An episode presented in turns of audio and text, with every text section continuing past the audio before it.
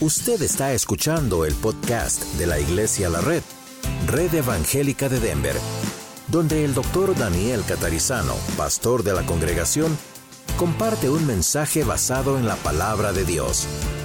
Ahora abra su corazón y permita que en los próximos minutos el Señor le hable y le bendiga. Vamos a abrir nuestras Biblias en Mateo capítulo 17. Ok, Mateo es el primer libro del Nuevo Testamento, la mitad del libro para la derecha. Y en el capítulo 17 vamos a encontrar el versículo 24 y vamos a hablar acerca de un versículo que pocas veces se toca. No es, uno de los versículos tal vez más conocidos, más famosos, pero vamos a mirar esto porque, como ven en las pantallas, el, el, tema, el título es ¿Cómo ablandar corazones de piedra? Sugestivo, ¿verdad? Vamos a ver qué hacemos con esto. ¿Quiénes tienen corazones de piedra y cómo ablandarlos? Mateo capítulo 17, versículo 24. Esto es un tiempo cuando el Señor Jesús y sus discípulos Llegan a la ciudad de Capernaum y observen lo que ocurre, verso 24. Cuando llegaron a Capernaum, vinieron a Pedro los que cobraban las dos dracmas y le dijeron, ¿vuestro maestro no paga las dos dracmas? Pedro dijo, sí. Y al entrar él en casa, Jesús le habló primero, diciendo, ¿qué te parece Simón? El otro nombre de Pedro los reyes de la tierra, ¿de quiénes cobran los tributos o los impuestos? Taxas. ¿De sus hijos o de los extraños? Pedro le respondió, de los extraños. Jesús le dijo, luego los hijos están exentos. Sin embargo, para no ofenderles, ve al mar y echa el anzuelo, y el primer pez que saques, tómalo, y al abrirle la boca, hallarás un estatero, otra moneda. Tómalo y dáselo por ti, por mí y por ti. Tómalo y dáselo por mí y por ti. Oremos. Padre, hemos leído esta porción de tu palabra y ahora tú nos has prometido que tu palabra no va a volver vacía a nuestras vidas, a nuestros corazones sino que hará lo que tú quieres y para eso que tú la has enviado especialmente para cada corazón y para nosotros como congregación. Así lo creemos y confiamos que a través de todo este mensaje tú nos vas a hablar a todos. En el nombre de Jesús oramos. Amén. Bueno, ustedes saben que durante los años de ministerio el Señor Jesús, antes de ir a la cruz a morir por nosotros, nuestro Señor tuvo que tratar con varias personas, yo creo bastante difíciles de soportar, ¿están de acuerdo? fariseos, saduceos, escribos, era gente bastante complicada, bastante difícil de soportar. Pero el Señor sabía por qué esas personas lo trataban mal. El Señor sabía que esa gente lo trataba mal porque su corazón estaba endurecido, el de esa gente. Los corazones y los, los ojos espirituales de esa gente estaban cegados y esa ceguera endurecía el corazón de ellos. Pero el Señor dijo que Él no vino a condenar al mundo, sino para que el mundo sea salvo por Él. Le dijo esto a Nicodemo en el capítulo 3 de Juan.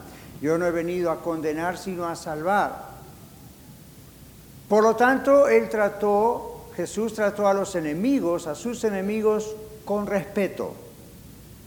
No estaba de acuerdo con lo que ellos decían, no estaban de acuerdo con la vida que llevaban, no estaban de acuerdo con el ataque al Señor Jesús, pero el Señor los respetó. Así, de tal manera nos amó que el Señor Jesús murió en la cruz, pero aún antes de llegar allí, Observen que el Señor murió cada día a sus propios deseos, murió a sus propios intereses personales, murió a sus propios derechos, se negó a sí mismo, no impuso sus legítimos derechos como rey de la tierra, como creador del mundo, no puso ni impuso, mejor dicho, sus derechos sobre la humanidad, aun cuando tenía toda la autoridad para hacerlo, ¿verdad?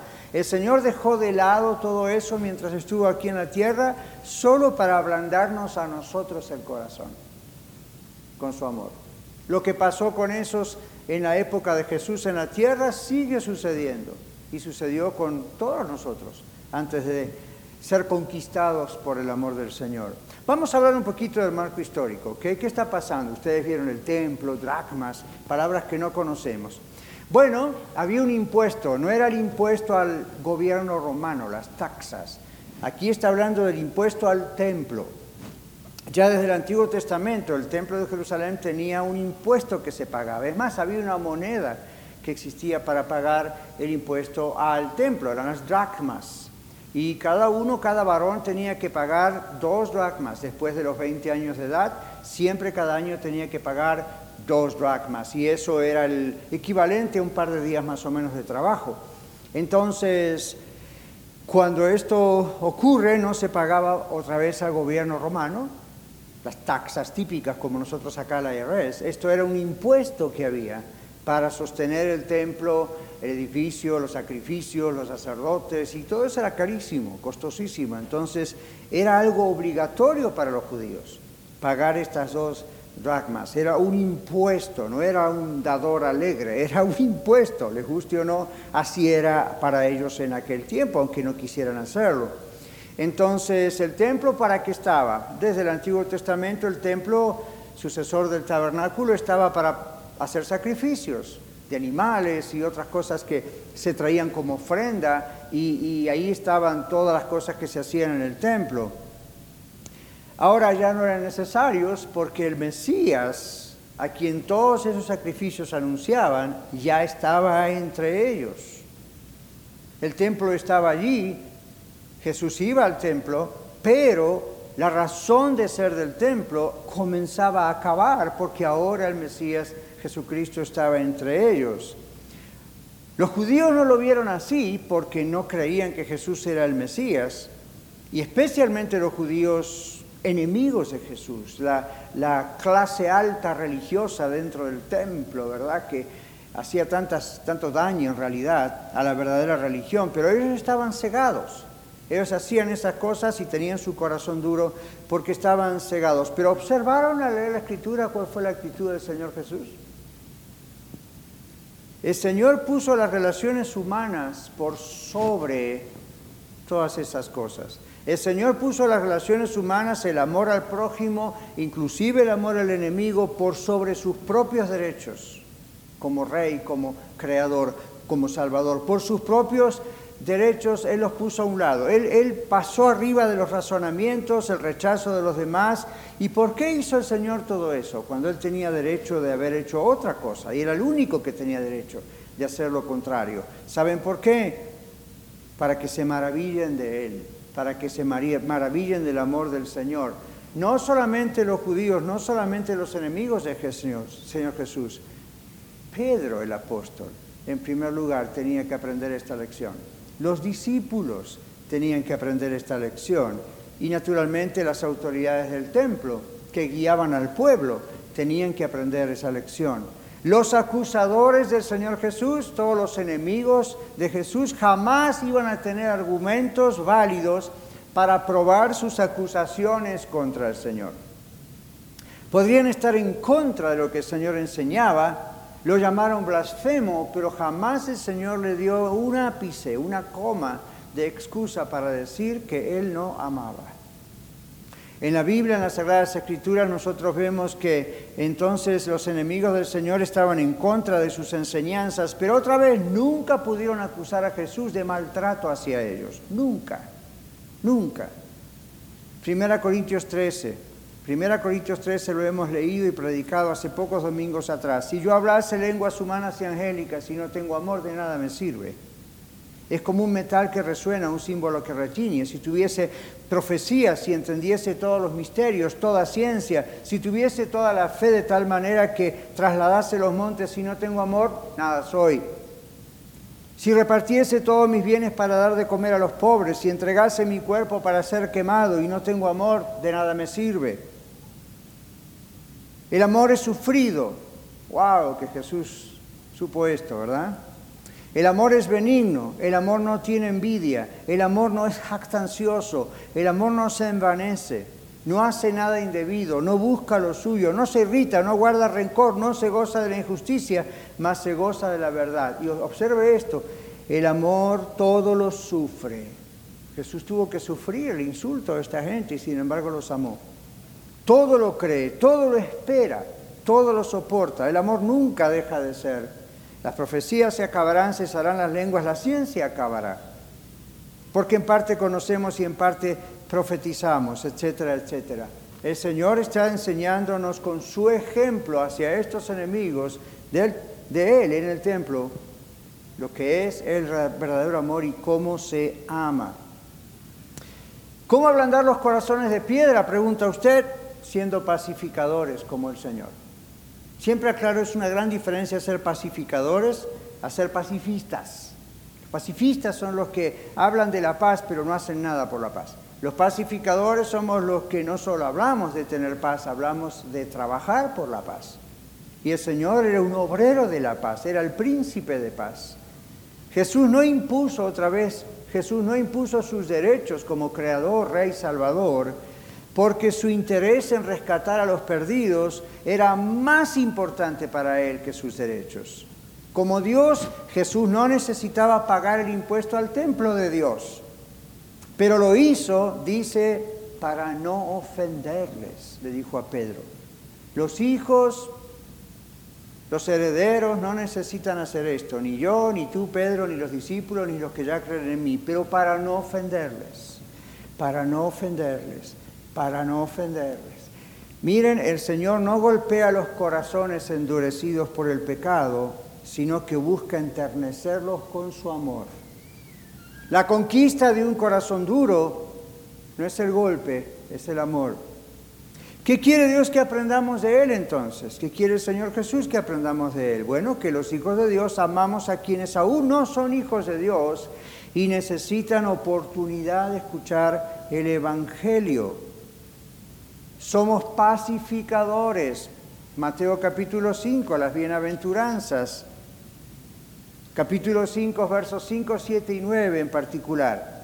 Bienaventurados los mansos esto es la palabra mansedumbre, porque ellos recibirán la tierra por heredad. Verso 7. Bienaventurados los misericordiosos. Wow, que el Señor tuvo que tener misericordia. Los podría haber exterminado con una palabra a todos sus enemigos. No lo hizo. Bienaventurados los misericordiosos. ¿Por qué? Porque ellos alcanzarán misericordia. Todo lo que el hombre sembrare, eso también segará. Versículo 9, bienaventurados los pacificadores, porque ellos serán llamados hijos de Dios. Así se reconoce una persona si es o no hijo de Dios, entre otras pruebas. Bueno, Dios no quiere que nosotros ofendamos a nadie como hijos de Dios. ¿Sabía esto? Ofender no es natural en una nueva criatura de Dios. Ofender no es natural en un hijo o una hija de Dios. Dios quiere que nosotros seamos amorosos con otros como Él lo fue y lo es con nosotros. Dios quiere que seamos pacificadores. Nuestro amor por los demás, nuestro amor por los demás, mis hermanos y amigos, se demuestra en estimular la paz, como otro texto que dice, busca la paz y síguela, y luego mantener la paz, aún con nuestros enemigos, lo cual es bastante difícil, pero no en el poder de Dios. Porque de esta forma, al mantener la paz, ¿qué estamos haciendo? Estamos cumpliendo el mandamiento de Dios. Amar a Dios con todo nuestro ser y a nuestro prójimo como nosotros mismos. Y el prójimo incluye los enemigos. En el libro de Ezequiel, el profeta Ezequiel en el capítulo 11, versos 19 y 20 dice esto. Ezequiel 11, 19 y 20 para los que están apuntando. Él dice, y les daré un corazón y un espíritu nuevo, pondré dentro de ellos, y quitaré el corazón de piedra del medio de su carne, y les daré un corazón de carne, para que anden en mis ordenanzas y guarden mis decretos y los cumplan, y me sean por pueblo, y yo sea ellos por Dios. ¿Cómo podemos seguir a Cristo? Solamente con un corazón de carne. No está hablando del músculo cardíaco que bombea en este momento sangre, está hablando de un corazón blando, receptivo al amor de Dios. Él dice, les daré un corazón de carne. ¿Cómo hace esto el Señor? Dos maneras. Una, su Espíritu Santo, al penetrar en el corazón de los seres humanos, usando la palabra de Dios como su espada para penetrar No es para matar, es para penetrar, operar, hacer una cirugía en ese corazón. Así ocurrió en su corazón y en el mío, los que conocemos a Cristo. La otra forma en la que el Señor da un corazón de carne a la gente es usando a sus hijos cuyos corazones ya han sido transformados por la palabra de Dios. Mi corazón, su corazón eran corazones de piedra hasta que vino el Señor, los ablandó, los demolió, los hizo de nuevo, los hizo de carne y entonces ahora quiere usarnos a nosotros para también tocar a otros con su amor. Bueno, el Señor tuvo que corregir en este versículo, en estos versículos, el Señor tuvo que corregir la falta de amor de sus discípulos. Y en primera instancia, Pedro. ¿Por qué la gente fue a Pedro? Ya era el líder, básicamente, de los discípulos. Entonces fueron, fue con él. Y, si, observen que el Señor, antes de que Pedro abriera la boca, cuando entró a la casa, Jesús ya sabía lo que había pasado y inmediatamente le dice, esto es lo que hay que hacer, en otras palabras. Pero en otros casos, en otras ocasiones, como en la de Lucas capítulo 9, el Señor tuvo que corregir a sus discípulos porque sus discípulos no estaban actuando con un corazón blando, de carne, un corazón de amor. Observe lo que dice Lucas 9, 51 al 56, otra vez para ustedes que apuntan. Cuando se cumplió el tiempo en el que él, Jesús, había de ser recibido arriba, es decir, estaba ya a punto de ir a la cruz y, después al cielo, Jesús afirmó su rostro para ir a Jerusalén. Y envió mensajeros delante de él, los cuales fueron y entraron en una aldea de los samaritanos para hacerle preparativos para que Jesús entrase. Mas los samaritanos no le recibieron porque el aspecto de Jesús era como de ir a Jerusalén. Samaritanos y judíos andaban siempre en pelea. Viendo esto sus discípulos Jacobo y Juan dijeron, Señor, ¿quieres que mandemos que descienda fuego del cielo como hizo Elías y los consuma? Estaban al lado de Jesús. Entonces, volviéndose Jesús los reprendió les dice, vosotros no sabéis de qué espíritu sois, porque el Hijo del Hombre, Él, Jesús, no ha venido para perder las almas de los hombres, sino para salvarlas. Punto. Y se fueron de la aldea. Yo creo que hubiese aprendido algo muy fuerte estando ahí, ¿verdad? ¿Y usted? También lo estamos leyendo de la Escritura. Si nuestro corazón es aún de piedra, es lo que el Señor le estaba diciendo, si nuestro corazón es aún de piedra, Dios no nos va a usar para ablandar otros corazones de piedra, sino que tendrá que ablandar primero nuestro corazón. Una piedra puede romper otra piedra, pero una piedra nunca puede ablandar otra piedra. Solo un intenso fuego puede ablandar y hasta derretir una piedra. Solo el intenso fuego del amor de Dios en nosotros puede ablandar los corazones duros de nuestros enemigos. En segundo lugar, Dios provee a sus hijos, a usted y a mí, para que podamos amar. Porque con nosotros, nuestro poder humano, jamás vamos a hacer algo así. Nuestra tendencia carnal es, no, me odia, lo odio. Pero como hijos de Dios, nuestra mente ha sido transformada, somos nuevas criaturas. Entonces Dios provee para que nosotros podamos proveer amor. En el verso 17, en el capítulo 17 que leímos recién y verso 24, ¿qué pasa? Bueno, eh, el Señor le dice, Pedro, no los vamos a ofender, ve al mar. Interesante, lo mandó donde Pedro sabía trabajar. Ve al mar y tira el anzuelo, dice el primer pez que ve, pesques, ábrale la boca y vas a encontrar un estatero. Un estatero era otra moneda que equivalía a cuatro dracmas. ¿Se acuerdan? El impuesto al templo eran dos dracmas. Pedro encuentra un estatero que es el equivalente a cuatro dracmas y el Señor le dice, dalo por ti y por mí. Dios provee Sirva a Dios, hermano, hermana, y el Señor le va a proveer a usted para amar, aunque eso requiera un milagro. Sirva a Dios, ame a sus enemigos y el Señor va a proveer para que eso ocurra, aunque eso requiera un milagro. Jesús, los discípulos y todos los creyeron, que creyeron en Él ya no estaban obligados a pagar el impuesto al templo. En sus corazones iban aprendiendo eso, pero eran ciudadanos de ese lugar y el Señor dice, para no ofenderlo, vamos a cuidar ese lugar y vamos a hacer lo que ellos dicen que hay que hacer, solamente para mantener ese corazón con la oportunidad, esos corazones, con la oportunidad de escuchar y ver el mensaje del Señor. Los hijos de Dios, usted y yo como hijos, hijas, como herederos, podríamos reclamar nuestros derechos pero debemos tomar el ejemplo de nuestro Señor.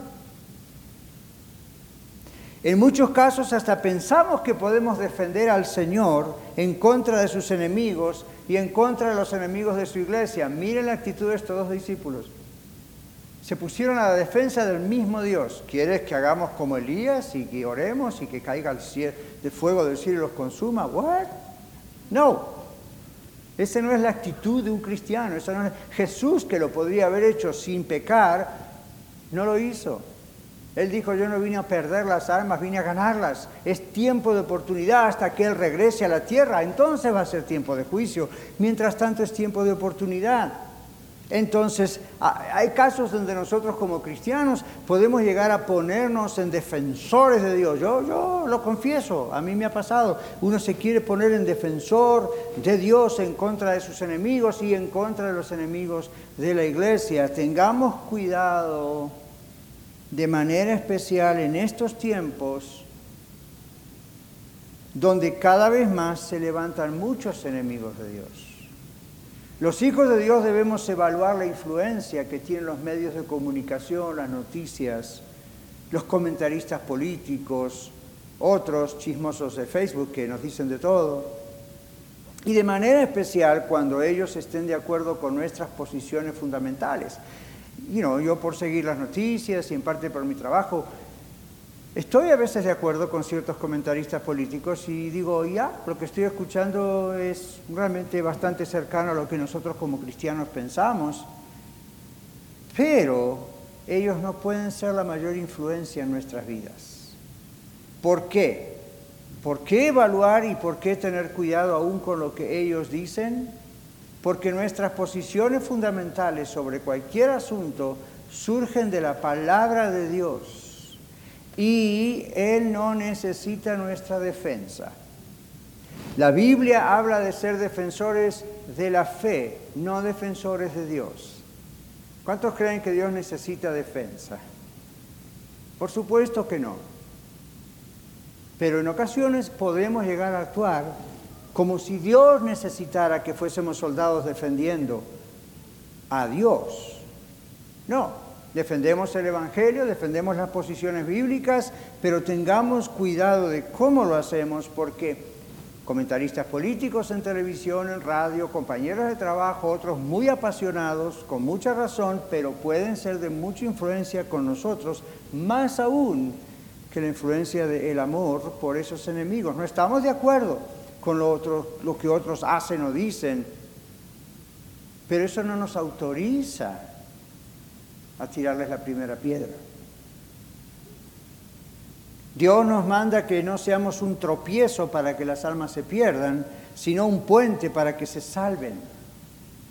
No un tropiezo para que se pierdan, aún con nuestra alta defensa, sino como un puente para que sean salvos por el Señor Jesucristo. Observemos la actitud del Señor frente a estos enemigos. Para el Señor Jesús era más importante llegar a los corazones de la gente para entonces cambiarlos que pelear con esos corazones para entonces perderlos. Nosotros no podemos cambiar el corazón de nadie, eso es un cambio que el Espíritu Santo hace, que Dios hace, pero Dios nos usa a nosotros cuando la gente ve nuestro corazón transformado y espera un ataque de parte nuestra y no ve el ataque, dice, ¿por qué no ataca? ¿Qué está pasando? ¿Qué clase de corazón tiene? Bueno, volviendo al relato, en el pago del impuesto al templo, nosotros vemos otra manera de ofrecer a los enemigos del Señor otra oportunidad que el Señor les daba para que crean en Él.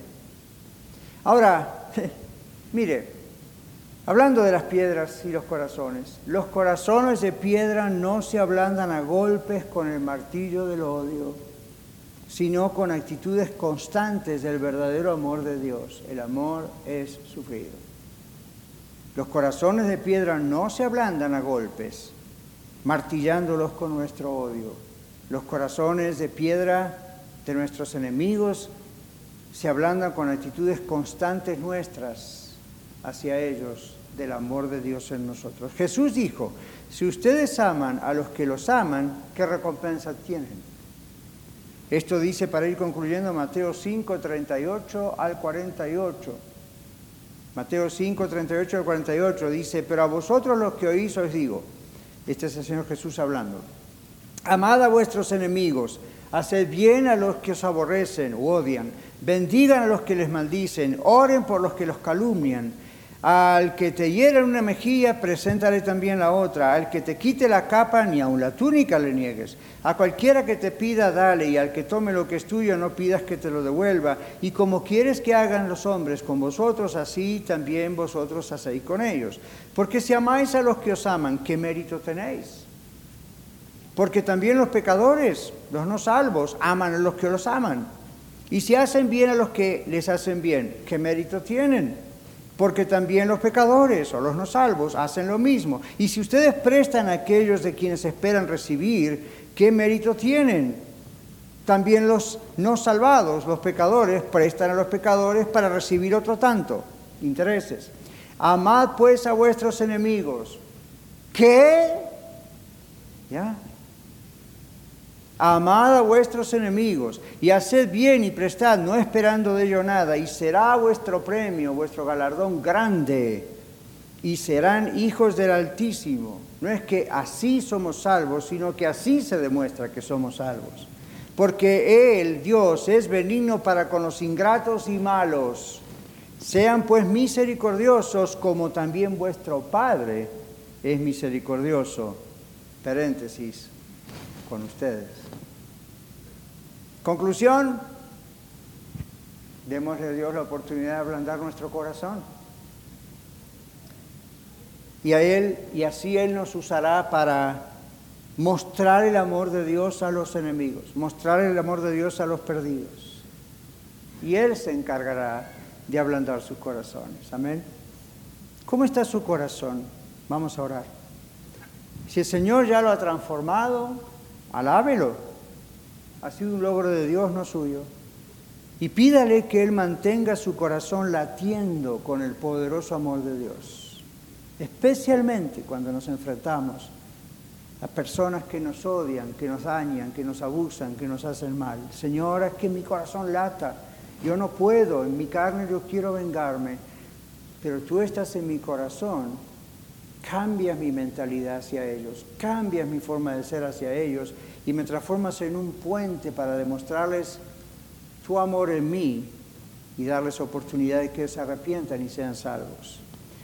Si su corazón está endurecido, y estamos hablando de los que estamos aquí, en YouTube, en Facebook, en el gimnasio, si su corazón todavía está endurecido, usted no conoce a Jesucristo como su Salvador y Señor. Confiese eso al Señor, pídale perdón, arrepiéntase es lo mejor que puede hacer. Y luego crea, ponga toda su confianza en el Señor Jesucristo y ríndale su vida. Padre, toca los corazones como has tocado mi corazón. Y toca los corazones de aquellos que aún no te conocen o creen que te conocen. Tú nos has hablado claramente en tu palabra, porque ninguno de nosotros está exento de caer en el error, de endurecer nuestros corazones pero aquellos que nos has salvado y comprendemos y experimentamos la pasión, la compasión, la misericordia que tuviste por cada uno de nosotros, por supuesto que la tendremos con aquellos que nos aman, porque ¿quiénes somos para no amarles cuando tú nos has amado a nosotros?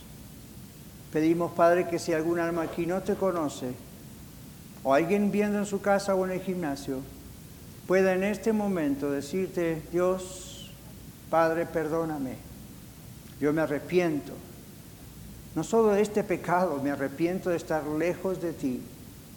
Como Job en la Biblia te digo, de oídas te había oído, mas ahora mis ojos te ven y por tanto me arrepiento.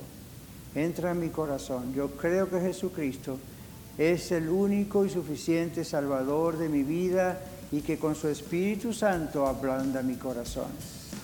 Señor, ven a mi vida en el nombre de Jesús.